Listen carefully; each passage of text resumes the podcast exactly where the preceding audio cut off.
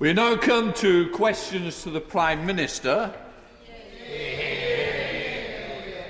And we start with Andrew Jones. in one, Mr. Speaker.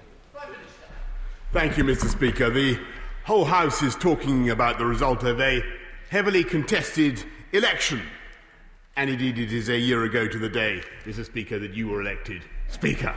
And may I, on behalf of all members, wish you therefore a very happy anniversary and thanks to you, Mr. Speaker, for making the speakership great again. Mr. Speaker, this morning, this morning I had, I, thank you, Mr. Speaker, I, I had meetings with ministerial colleagues and others in addition to my duties in this House. I shall have further such meetings later today. Andrew Jones. Thank you, Mr. Speaker. The citywide testing trial starting in Liverpool on Friday using the new lateral flow tests will cut the time to get results, cut the spread of the virus by identifying people who are infected but not showing symptoms, and vastly reduce both the number of people and time involved in isolating. So the benefits to the NHS, to schools, and to business are profound.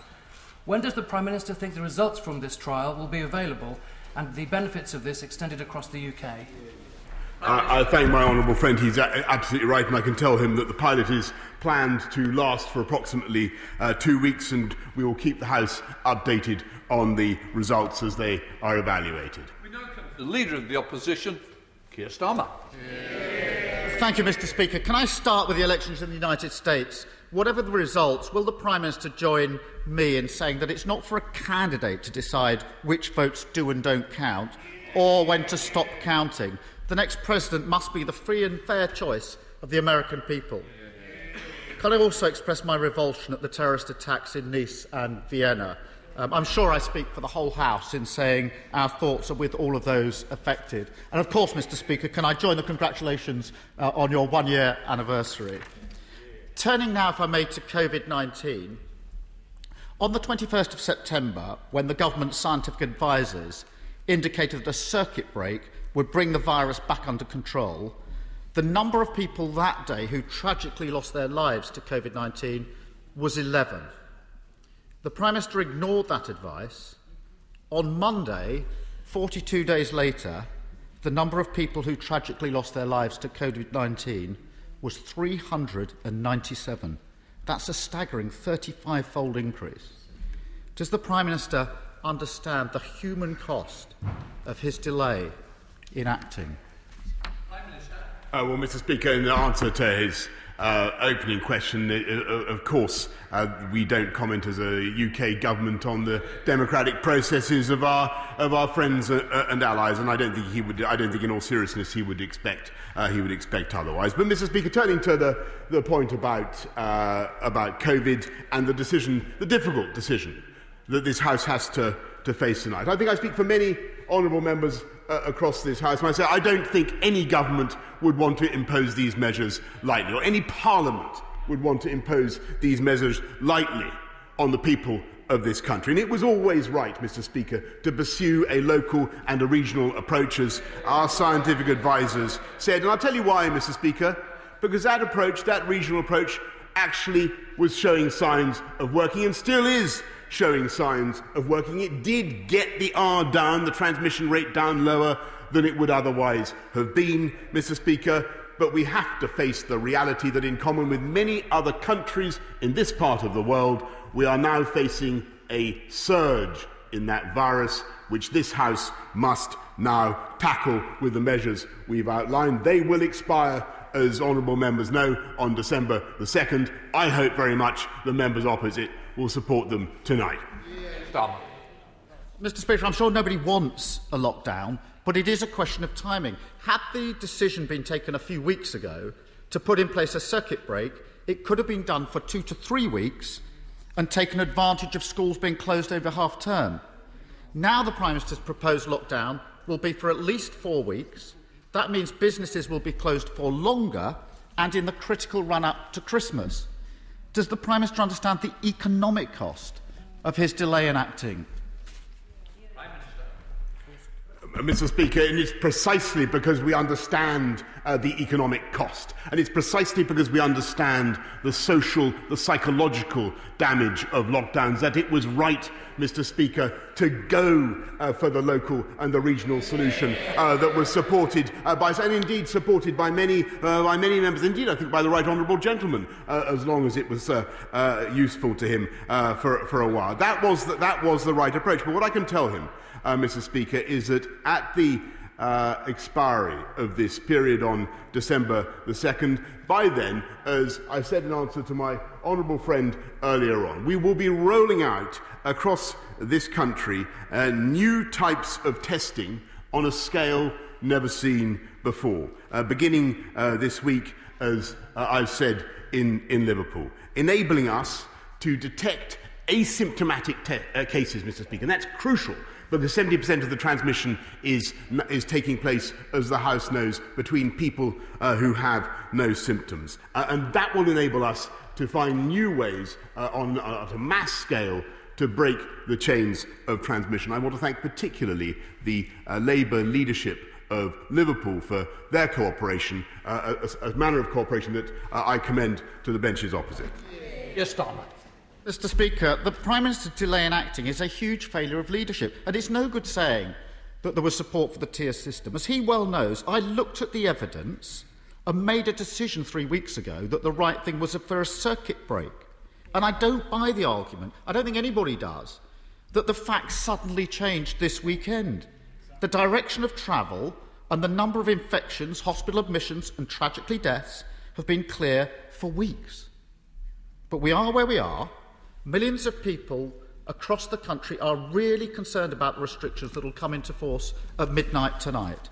And I accept that we've all got a duty to pull together and try to make this lockdown work. So I just want to ask some basic and direct questions on behalf of those millions of people. First, will the lockdown end on the 2nd of December, come what may, or will it depend on the circumstances at the time? People need to know that. Well, Mr. Speaker, I'm, I'm grateful for the, for the support that he's now uh, offering, and I can uh, answer him very simply. As the House knows, and as I informed him repeatedly on Monday, the, uh, the, these measures, these autumn measures to combat the surge, will expire automatically, Mr. Speaker, on December the 2nd, and we will then, I hope very much, uh, be able to get this country going again, to get businesses, to get shops open again in the run up to Christmas. But that depends on us all doing our bit now to make sure that we get the R down. I've no doubt that we can. Uh, and that we and that we'll be able to go forward from December the 2nd uh, with a very very different uh, approach but of course it will be up to the House of Commons to decide thereafter what to do Mr. Speaker, I accept there'll be a vote in the House. That doesn't tell us anything. That's the process. But I want to press the Prime Minister. Is he saying that if by the 2nd of, of December the R rate, the infection rate, has not come below 1, and therefore on the 2nd of, uh, of December the infection rate is still rising, still rising on the 2nd of December, is he saying that come what may, we will come out of lockdown with infection rates going up on the 2nd of December? That doesn't seem sensible to me. Mr. Speaker, Mr. Speaker, it is thanks to the efforts of the British people uh, that the R is now currently uh, only just above one as it, as it is. Uh, and uh, we are doing the right and the prudent thing at the right time uh, to get that infection rate down. And these measures, as I've said repeatedly to the House, Mr. Speaker, will expire on the 2nd of December. If he's now saying he wants to expand, the, protract them beyond uh, the 2nd of December, then perhaps he should make his position clear. I just want some basic honesty, it, and this is serious. If the infection rate, if the infection rate, we've got to look the public in the eye. If the infection rate is still going up on the 2nd of December, it is madness to come out of the system back to the tiered system when we know the one thing the tiered system can't cope with is an R rate above 1. That's the basic point. We can come back to it on the 2nd of December, as we always do, Mr. Speaker, but that's the point I'm making. The one thing we know a circuit breaker or lockdown does do is to buy time.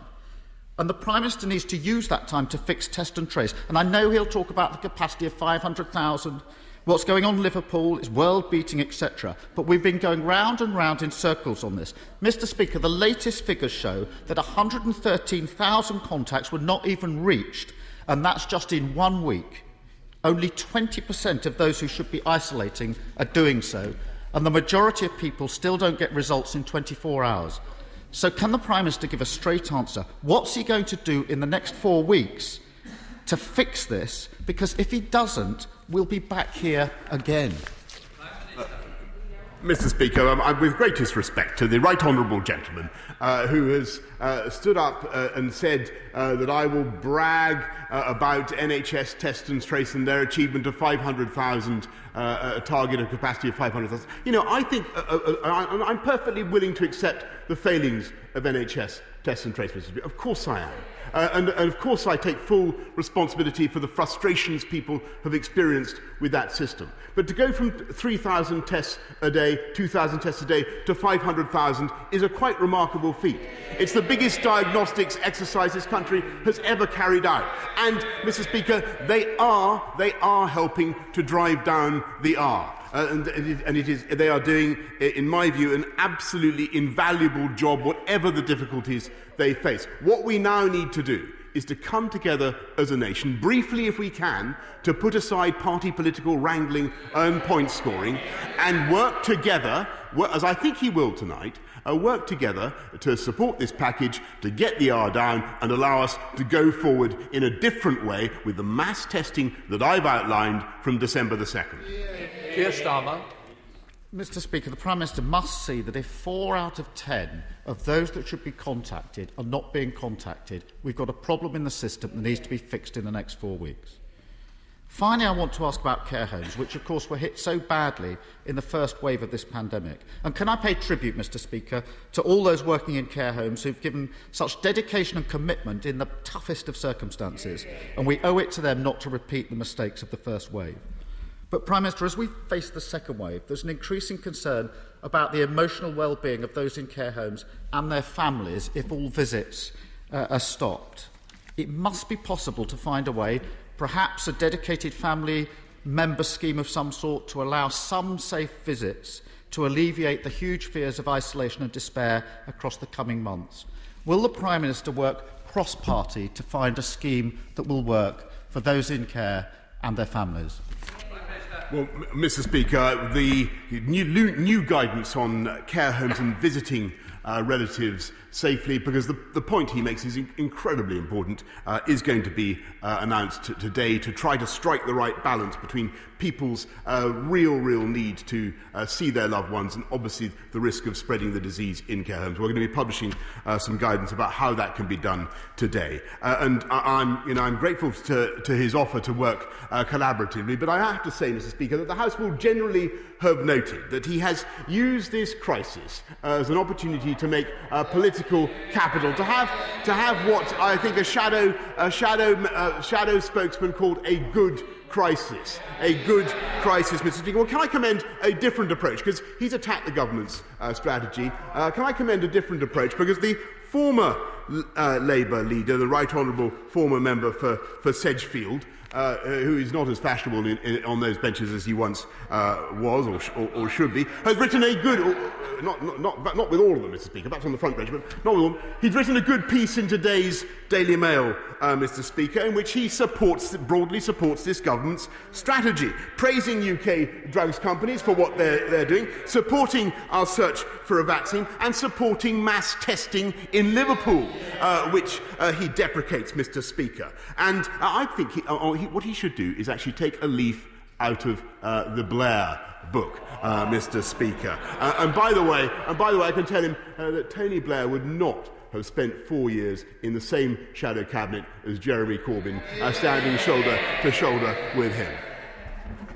Nick Fletcher.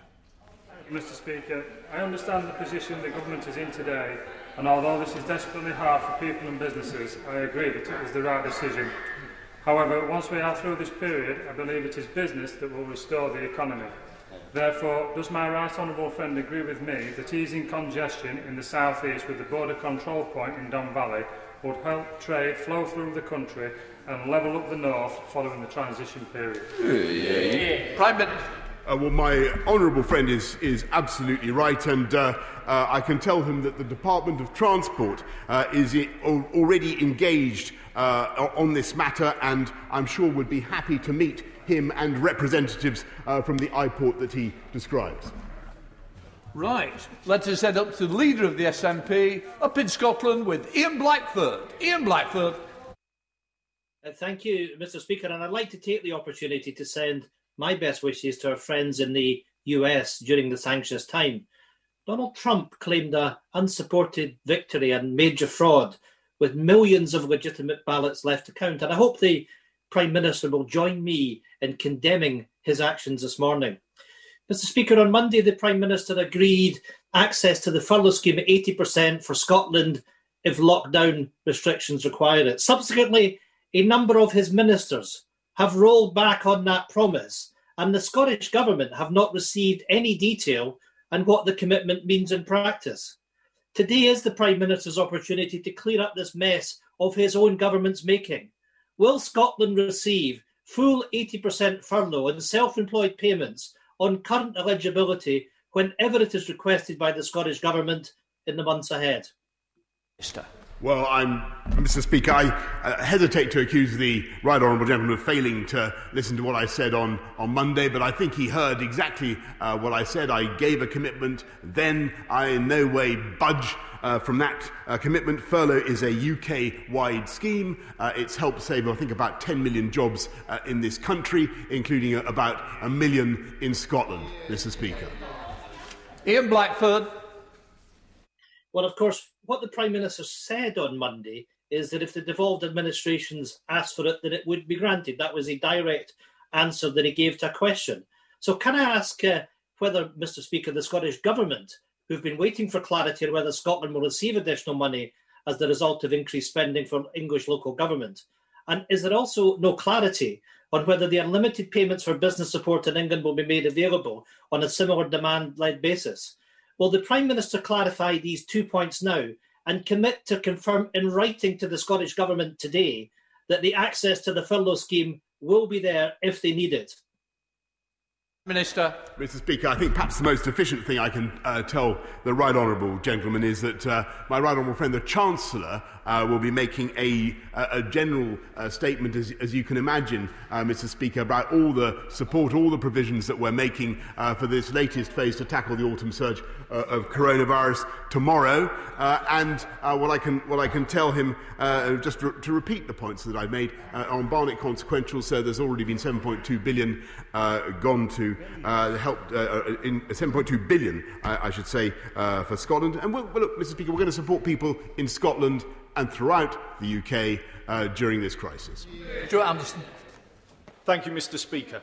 Does the Prime Minister recognise the importance of places of worship to my constituents in Wolverhampton and the rest of the country? And does he agree they should open as soon as practically possible? And will he commend all the work that has been done in these places to make them COVID secure? Um, Mr. Speaker, first, I thank um, my honourable friend for campaigning for places of worship in the way that he does. Second, I'm so, so deeply sorry that uh, these restrictions have to be placed uh, right now, uh, but uh, we will work uh, as hard as we can and as fast as we can uh, to make sure that we allow them to, to come back. In the way to, to worship in the way that they want from December the 2nd, and that's why I hope that the House will pa- pass this package of measures tonight. Thank you, Mr. Speaker. If every vote is counted in the US election, it is likely that Joe Biden will be the victor. The Prime Minister does have a major challenge to build relationships to any incoming administration. So, therefore, in light of Joe Biden's entirely correct analysis of the impact on the Good Friday Agreement of the Internal Market Bill, how quickly is the Prime Minister going to recognise the inevitable and remove those clauses from the bill? Um, Mr. Speaker, the, the UK Internal Market Bill, uh, which has cross party support, is a, a, vital part of the, uh, the armature, the, the, the skeletal uh, structure of the whole UK economy uh, as we leave the, the European Union. And uh, it ensures that goods placed on the market, services uh, placed, are, are, are, available throughout the UK on the same terms. It's absolutely vital for our country, and he should support it. That's right. Mr. Speaker. With the UK terror threat levels now at severe following the horrific attacks in Paris and now in Vienna by cowardly Islamic State terrorists, the whole House joins the Prime Minister's heartfelt solidarity with our French and Austri- Austrian allies. Does my right honourable friend agree with me that here in the UK we must redouble our support for anti extremism programmes like Prevent? And does the Prime Minister share my concerns over UK based TV channels like Islam TV, which this week was just fined by Ofcom for giving airtime to extremist preachers who justify anti Semitism, wife beating, and FGM? Yes, Mr. Speaker, uh, my right honourable friend is absolutely right, and we stand shoulder to shoulder with France, as I've uh, told President Macron, shoulder to shoulder uh, with Austria, as I've told uh, Chancellor uh, Kurz, in our joint war uh, against this, this abominable ideology, and together we will defeat it, Mr. Speaker. Gareth Thomas. I hope, Mr. Speaker, that the Prime Minister and the Chancellor now regret their decision not to extend free school meals to cover half term and will join the richly deserved praise for all those community groups, councils, and indeed businesses who stepped up to stop our nation's children going hungry last week. So, will the Prime Minister now commit to do the right thing at Christmas and extend free school meals to cover that period too? Uh, well, Mr. Speaker, it's, uh, I'm, I'm, uh, yes, I do indeed congratulate all the voluntary organisations. I'm proud th th that have stepped, and I'm proud that this government has also uh, helped to fund them to the tune of, of billions of pounds, and other, uh, not just the nine billion pounds increase in universal uh, credit, uh, but of course uh, an extra billion, going, uh, 1.1 billion uh, going to, to help councils. Mr. Speaker, this government will ensure that no child goes hungry this Christmas, this winter, thanks to any inattention or inactivity by government. And never forget, Mr. Speaker, that it was the Conservative government that instituted free school meals for five, six, and seven year olds after all the years Labour were in power. Mark Pawsey. Speaker, the Prime Minister will remember watching the new electric London taxi being made in my constituency, and he'll be pleased to hear that the companies this week started production of a van. But this year has been a tough one for the automotive sector, with manufacturing output at its lowest level for 25 years. It would benefit massively from the certainty of knowing that components and vehicles will be able to move free of tariffs between the UK and countries of the European Union from the, from the new year. Uh, can he provide good news about concluding a deal with the EU to the sector, its workers and their families? Well, Mr. Speaker, I do indeed believe that such a deal would be massively uh, in the interests of our EU friends and partners as uh, as well as anybody else. But uh, that is, of course, up to, up to them. What I can tell him And what I can tell him is that uh, we are supporting green technology of all kinds, Mr. Speaker, particularly hybrid and battery uh, vehicles. And uh, we've just put another £49 uh, million pounds, uh, into grants for exactly the kind of uh, vehicles that he and I have inspected and, and driven together so that this country can bounce back greener, Mr. Speaker. Mr. Speaker. The government will be aware of the staggering increase in domestic abuse through the pandemic, with Refuge reporting a 50% increase in their use of their hotline. Meanwhile, the Employers Initiative on Domestic Abuse, which its predecessor supports, warn of huge risks by home working to many people facing domestic abuse. Domestic abuse has no borders, so can the Prime Minister ensure that the UK government, before a second English lockdown begins, produces a well-resourced plan for addressing domestic abuse? And will he join me and South Wales Police and members from across this House in himself becoming a member of the Employers Initiative on Domestic Abuse to send a clear signal that no one should have to live with violence in their homes? Uh, Mr. Speaker, he's, he's, he's entirely right in the sense that although the absolute numbers uh, haven't gone up perhaps in the way that uh, we, we'd feared. What we're unquestionably seeing is repeat victimisation in uh, domestic context. It is intolerable. Uh, as, as the House knows, we've set up uh, helplines to, uh, to tackle it. Uh, we're, we're investing in, in in, uh, in IDVAs and, and independent domestic violence uh, advisors. It is absolutely crucial that we tackle the scourge of domestic abuse and that we also deal with the consequences, the mental health consequences uh, for, for the victims. And that's why we're investing massively uh, in mental health and mental health charities as well. I did jump in.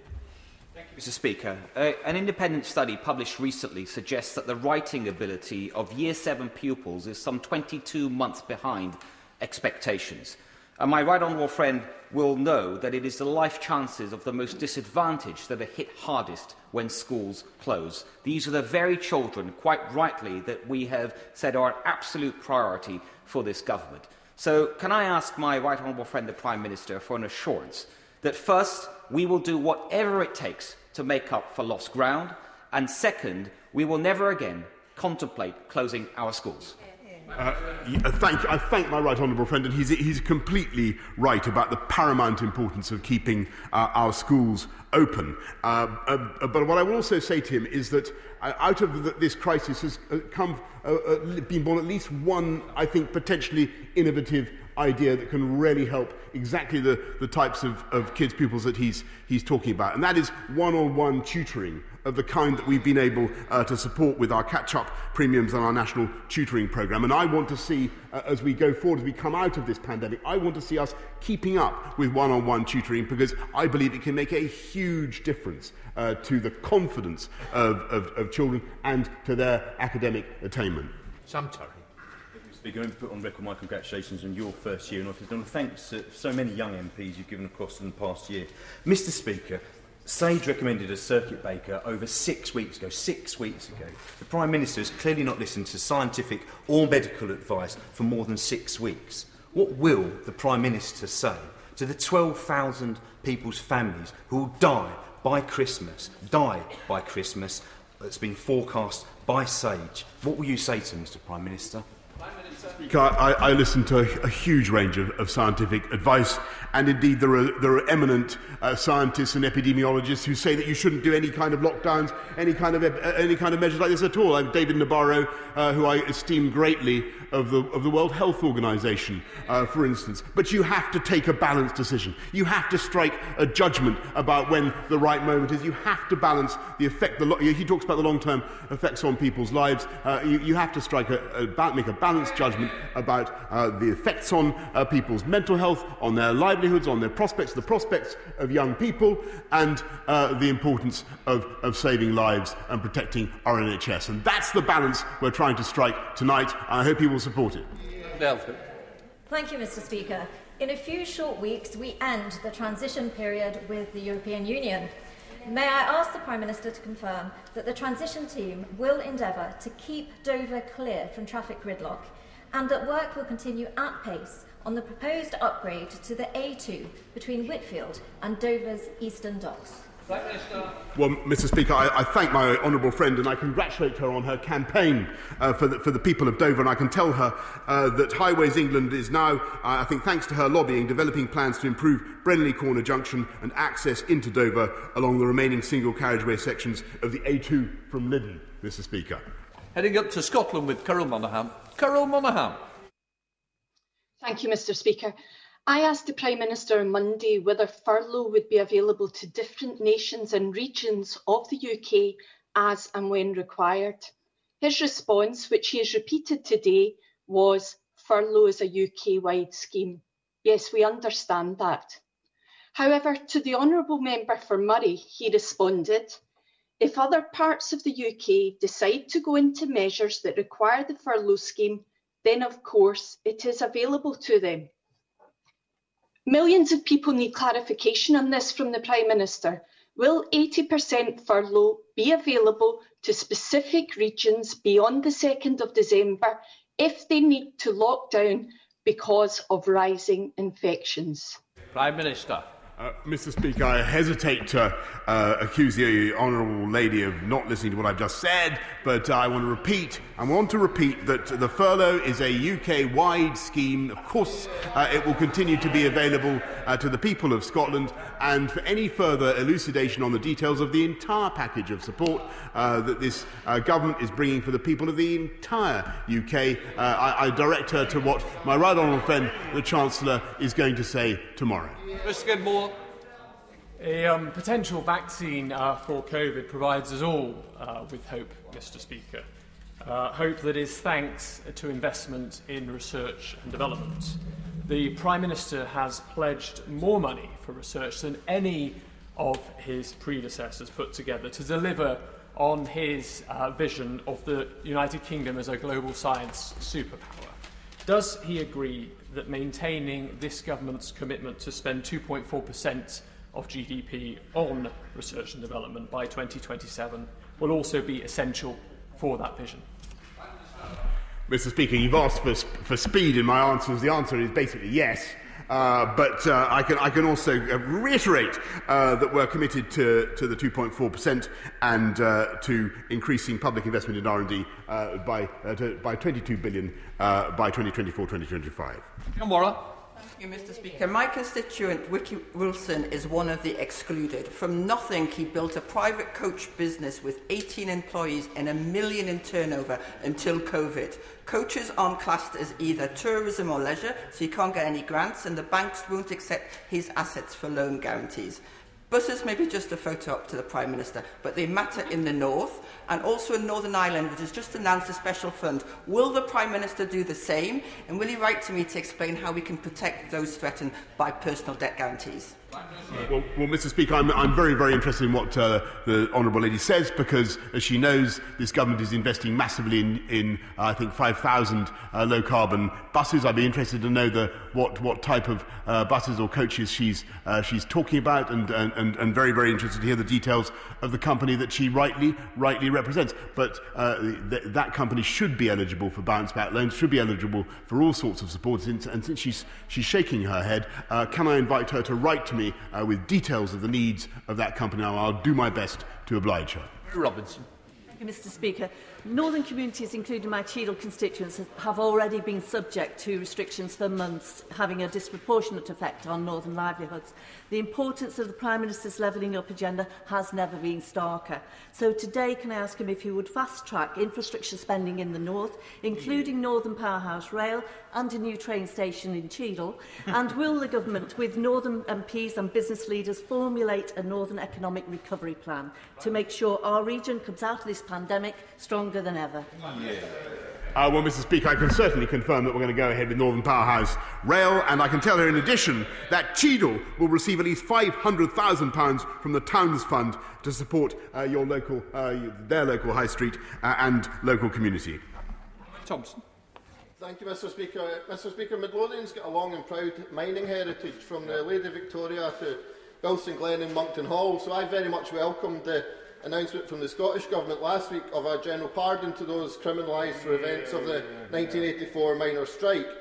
there are still unanswered questions which fall to the remit of the UK Government, including issues around political interference. Will the Prime Minister commit today to undertaking a UK-wide independent review to ensure the experiences of miners are fully understood, to bring reconciliation to miners and police officers, and to try to heal the wounds of the past? Well, uh, I'm very grateful to uh, the honourable gentleman. I think he's raising the, the, the 1983 uh, minus sorry, the, the earlier, early 1980s at, at any rate. I, I, I would be obliged to him if he would uh, send me further uh, detailed particulars of, of the concerns he has, and I will do my best uh, to address them. Shelbrook. Thank you, Mr Speaker. Will my right honourable friend join me in thanking the teachers across Elmet and Rothwell for keeping schools open this term? And does he share my frustration that half of the laptops provided by him to Leeds City Council for distribution to the, most vulnerable learners in the city remain in the storeroom at Leeds Civic Hall? What can be done to get the Labour Council to pull their socks up? Uh, well, um, Mr Speaker, that is indeed, I, I'm, I'm grateful uh, to my honourable friend. And that is indeed disappointing because uh, over 2,500 laptops and tablets uh, and 400 routers were delivered to Leeds City Council uh, for disadvantaged 10-year-old uh, uh, pupils. And I think we should, we will, I will do whatever I can to spring those laptops from the cupboard as fast as I can, Mr Speaker. Let's head up to Manchester, see if they're in the cupboard with Jeff Smith. Jeff Smith. Thank you, Mr Speaker. On Monday, the Prime Minister was asked why people in Greater Manchester were offered less support under Tier 3 than is available under the new restrictions. And he said that these are different measures, so required different support packages. But if your workplace is closed under Tier 3 restrictions, you lose your income just as surely as if your workplace is closed under the new national lockdown. So why should people receive less help from the government if we go back into Tier 3 after December the 2nd? Minister. But, Mr. Speaker, they're, they're, they're not going to. And uh, the, the, the, furlough scheme, as he knows, was extended until the end of, uh, of October. Uh, we're putting in uh, measures now to support people across the whole of the UK uh, throughout this period to the, to the 2nd of, of, December. And that's the right thing to do, Mr. Speaker. We're, we're, putting our arms around the people of this country to get them through uh, the pandemic and, and beyond, Mr. Speaker. Good morning. Thank you, Mr Speaker. I understand that the Prime Minister will soon receive a recommendation from the Departments of Health and Transport to enable quarantine periods to be cut for those passengers that have tested COVID negative. Can I ask the Prime Minister when a decision is likely to be made uh, and if he will look favourably on this proposal to allow the aviation industry to get back uh, to its rightful place in this country? Well, I, I, I thank my honourable friend. He's right to lobby for the, the aviation industry. This country has the third biggest aviation industry in the world, uh, Mr. Speaker. It's currently having a terrible, terrible time, and my sympathies are very much with, uh, with all, the, uh, all the employees involved. Uh, one of the benefits of getting PCR testing up to 500,000 a day, Mr. Speaker, is we do have uh, new possibilities uh, for testing uh, of all kinds across the country. Uh, we will be bringing forward uh, further measures and further uh, proposals as soon as they are finalised, Mr. Speaker. Boy.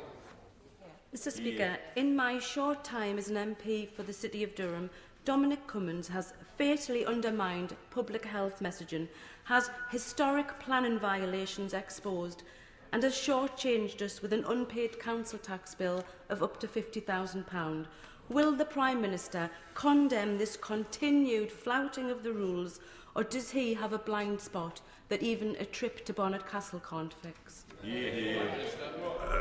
Mr. Speaker, I think what has uh, possibly undermined uh, people's confidence and understanding of, of what the government is trying to do uh, is the constant party political point scoring and attempts to, and attempts to obscure obscure what we're, we're trying to do uh, by uh, the Labour Party and, and by the, the, the, the Honourable Lady. I think the best thing uh, is to advise her constituents uh, what to, to, do to follow the guidance uh, to get the virus down, and, and let's all do it together. Let's head up to Middlesbrough with Simon Clarke. Simon Clarke. Thank you, uh, Mr. Speaker. Levelling up will matter more than ever as we emerge from the pandemic next year. And I was delighted to see the first town deals announced last week, uh, delivering transformative investment for places like Darlington. Will my right honourable friend prioritise rapid decision making for those places like Middlesbrough and Loftus that have applications pending for this vital fund? Uh, yes, indeed, Mr. Speaker, and I, I, I congratulate him for uh, lobbying for Middlesbrough in the way that he does. I can tell him that uh, Tees Valley is already uh, getting 126 million from the local growth fund. Uh, the devolution deal will mean 450 million pounds uh, extra for transport skills and employment, and Middlesbrough uh, itself will get at least £500,000 uh, from the Towns Fund, Mr. Speaker, thanks at least in part to his lobbying. Speaker. And can I join the congratulations to you on your first year anniversary? Yeah, yeah, yeah. Private care homes such as St Martin's in my constituency of Liverpool Wavertree are closing due to under-occupancy, making them financially unviable. But moving people into new care settings, especially during a pandemic, is full of risk. With the winter care plan failing short, will the Prime Minister commit now to providing additional funding specifically for social care to help local authorities meet their statutory responsibilities and prevent further care home closures. Yeah, yeah. Uh, she, uh, she's right to draw attention to the issue, Mr Speaker, and uh, in addition to the £600 million uh, care home action plan that we, uh, that we announced uh, earlier this year. We will be putting further funding into care homes in the short term, uh, but also making sure that we have long-term reform uh, of, of that sector. And as I said uh, to the right honourable gentleman uh, earlier, uh, uh, we will be uh, bringing out uh, guidance today, specific guidance to enable uh, people to visit loved ones uh, in the way uh, that they, they, they should and they must. Heading to Lincoln with Karl McCartney. Karl McCartney. Thank you, Speaker. My right honourable friend and I share similar libertarian views, and I guess that some decisions he has taken for the country's common good were contrary to his personal creed and feelings. While those of us with higher political morals than Captain Hindsight on the benches opposite have sought to do our collective best during recent times, what does my right honourable friend believe are the views regarding anti Semitism following the recent EHRC report that the current leader of the opposition, a knight of the realm no less, holds now? Does my right honourable friend believe they are any different to those he displayed when serving the member for Islington North? Uh, Mr. Speaker, I, I, I, the only comment I would make on all that was that I was genuinely amazed that uh, the leader of the Unite union should uh, make a remark of the kind uh, that he did, and that the Labour Party should remain uh, in receipt of funding uh, from Unite or take no steps to dissociate themselves uh, from that union after that remark. I did find it absolutely astonishing, Mr. Speaker. Final question, Ruth Jones. Thank you, Mr. Speaker, and happy anniversary. This week, the chair of the Health Select Committee stated that centralised contact tracing is always going to be less effective than a locally driven model. And given the fact that in Wales, track and trace costs £32 a head, it's run by local authorities and works, whereas the English system costs £1,700 a head, it's run centrally and doesn't, when will the Prime Minister introduce a more effective track and trace system driven by local authorities? Yeah, yeah. Look, Mr. Speaker, I'm, you know, I'm, I'm, I'm not going to uh, pretend that uh, every aspect of, of NHS test and trace has worked in the way that I wanted it to, but it has, as I said uh, earlier on, it has achieved some very considerable things. But what I think it has also done throughout the pandemic, from the, from the get go, it has worked with local uh, authorities and with, with, with, with local people. And what we will be doing now, as we roll out the mass testing that I've described to the House in, in Liverpool and elsewhere, will be led uh, by local people. We'll be, and we will be working uh, with those local authorities to deliver those programmes.